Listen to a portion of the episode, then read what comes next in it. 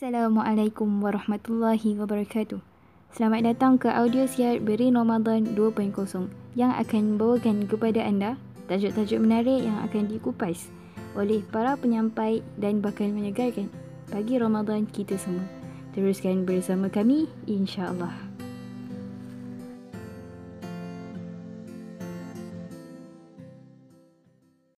Assalamualaikum warahmatullahi wabarakatuh. Okey, pada hari ini saya ingin membuat perkongsian sedikit tentang golongan yang rugi apabila bertemu dengan Ramadan. Golongan yang rugi ni ada banyak tapi saya akan sebut lima saja. Okey, uh, untuk golongan yang pertama adalah mereka yang mengetahui bahawa Ramadan adalah bulan maghfirah tetapi tidak mengambil kesempatan untuk memohon keampunan daripada Allah. Okey, apa itu bulan maghfirah?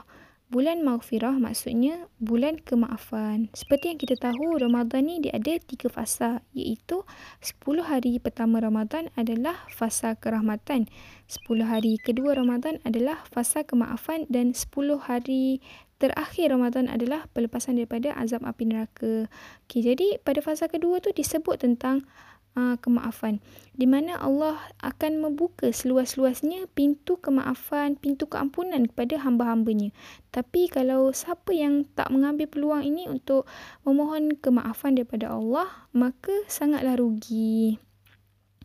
Okey, jadi kita akan masuk kepada golongan yang kedua iaitu mereka yang bangun untuk bersahur semata-mata tanpa beramal dan mendirikan solat sunat sekurang-kurangnya dua rakaat. Okey, jadi dalam bulan Ramadan ni sangat sinonim lah dengan bersahur sebab sebelum kita berpuasa, selalunya kita akan sahur dulu. Tapi dia cakap, kalau siapa-siapa yang bangun sahur tapi dia tak cuba untuk solat sunat, tak um, buat amal ibadat, maka sangatlah rugi sebab uh, kalau kita dah bangun sahur tu selalunya dalam pukul 4.30 dalam pukul 5 macam tu uh, waktu tu kita boleh buat solat sunat tahajud. Kita boleh, waktu kita buat solat sunat tahajud tu, kita boleh mengadu kepada Allah. Kita boleh minta segala benda yang kita nak kepada Allah. Tapi kalau kita tak cuba untuk ambil peluang ni untuk solat sunat, solat sunat tahajud atau solat sunat apa-apa, maka sangatlah rugi.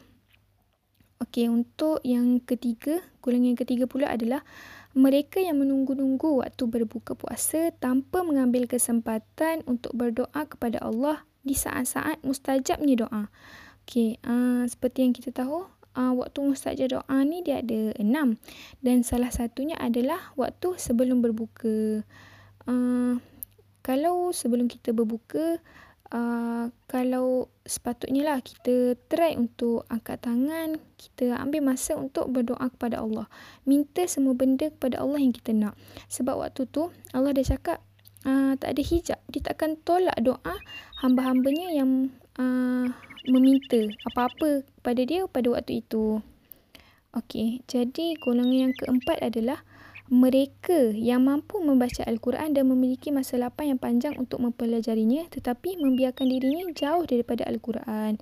Okey, jadi uh, dalam bulan Ramadan ni pun orang selalu tekankan kita supaya ambil masa untuk khatam Al-Quran. Sebab apa? Um, supaya kita boleh memperbanyakkan lagi bacaan Al-Quran kita sehari-hari di bulan Ramadan ni. Sebab uh, apa-apa amal ibadat yang kita lakukan waktu bulan Ramadan ni, kebaikannya akan dilipat gandakan. Jadi siapa je tak nak kan? Kalau orang yang tak cuba untuk ambil peluang ni, maka dia adalah orang yang rugi. Okey, dan golongan yang terakhir adalah mereka yang sampai umurnya ke penghujung Ramadan tetapi tidak berusaha untuk memburu kebaikan malam Al-Qadar. Okey, kat sini kenapa dia sebut sampai umurnya ke penghujung Ramadan? Sebab mungkin ada yang Allah rezekikan dia untuk berjem, uh, bertemu dengan bulan Ramadan tetapi tak sampai ke penghujungnya. Malam Al-Qadar ni kan 10 malam terakhir. Jadi kalau siapa yang Allah rezekikan dia untuk uh, sampai ke 10 malam terakhir maka sangatlah uh, bertuahlah dia sebab insya-Allah dia akan bertemu malam al-qadar. Tetapi kalau siapa-siapa yang tak berusaha untuk dapatkan malam al-qadar ni sangatlah rugi sebab apa malam al-qadar ni adalah malam yang lebih baik daripada seribu bulan. Seribu bulan tu bersamaan dengan 83 tahun. Jadi siapa-siapa yang dapat malam al-qadar uh, dia beribadah pada malam al-qadar ni maksudnya uh, dia seolah-olah akan dia seolah-olah uh, beribadat selama 83 tahun. Hmm, jadi siapa je tak nak kan? Sebab kita pun tak tahu uh, kita ni hidup sampai bila. Mungkin tak sampai uh, umur 83 tahun tu. Jadi kalau siapa yang dapat malak akoda ni sangatlah bertuah. Sangatlah banyaklah kebaikan yang akan didapat. Tapi kalau siapa yang tak cuba untuk uh, dapatkan malak akoda ni, maka dia adalah golongan yang rugi. Okey, uh, itu saja daripada saya tentang golongan yang rugi apabila bertemu Ramadan. Semoga kita tidak tergolonglah dalam golongan yang rugi ni. Dan dalam bulan Ramadan ni juga semoga kita boleh memperbanyakkan lagi amal ibadat kita. Tapi jangan jadi hamba kepada Ramadan. Tetapi cuba jadikan Ramadan ini sebagai bulan yang akan merubah kita menjadi lebih baik untuk bulan-bulan yang akan datang. Okey, itu saja daripada saya. Wallahu alam. Bagaimana? Semoga perkongsian itu tadi menjadi pemangkin untuk kita menghidupkan Ramadan kita pada hari ini. Terima kasih kerana meluangkan masa bersama kami. Jumpa lagi pada hari akan datang insya-Allah. Assalamualaikum.